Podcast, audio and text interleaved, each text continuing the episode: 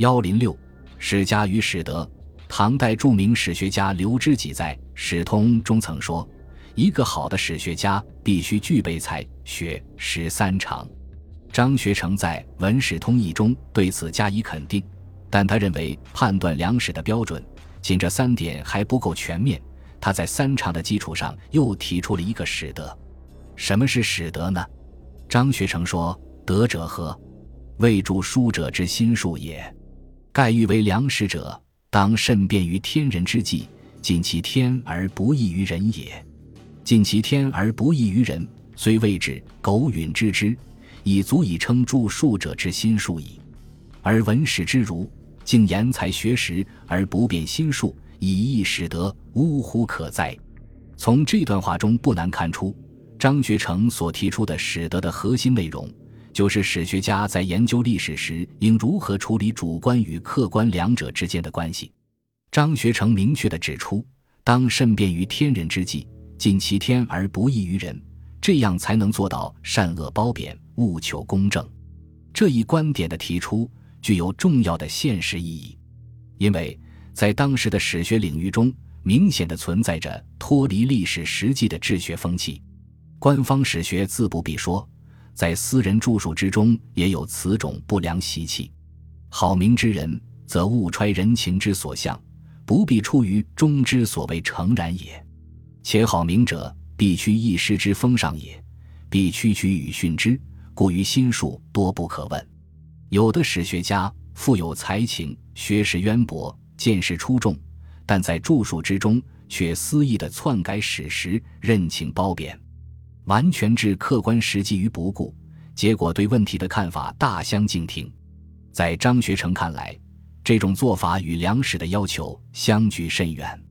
要解决这一矛盾，就必须端正态度，正确把握天与人之间的关系，从客观事实出发，力求从历史事件中探寻出规律性的东西，而不是人为地想当然地对史实做出解释。关于史德跟史才、史学、史实的关系，张学成特别强调，史德居于首要的地位是灵魂，对才、学、识具有驾驭和统帅作用。因为史学的重要目的是从纷繁复杂的历史事件中寻求真意，以期对现实有所借鉴。只有做到尽其天而不异于人，秉持公正的态度，才能很好的运用个人的才、学、识。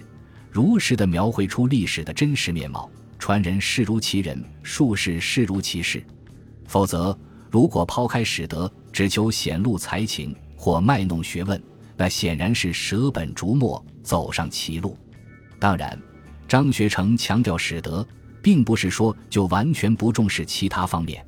他说：“史所贵者义也，而所惧者事也，所凭者文也，非史无以断其义。”非才无以善其文，非学无以练其事。但这些只有和作者的著述之心术有机的结合在一起，才能发挥更大的作用。张学成的这些言论，比之前带刘知己的直书观点显然更进了一步。此外，张学成还在历史编纂和校筹等方面提出了一些新的理论，如他提出通史编写应做到纲纪天人，通古今之变。后世史家要在对古代史籍改造基础上，创造出新的实体，以适应时代发展的需要。为克服前代各种实体的不足，他自己设想出一种新实体，并决定用以改编《宋史》。可惜因早逝没能如愿。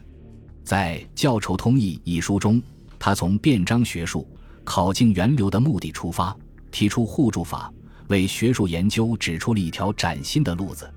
张学成把历史研究作为自己毕生的事业，但他的这种学术见解和方法与当时的学术风气水火不容，因此，他的史学思想在生前并不为社会所认同，且多遭子义而为人隐恨。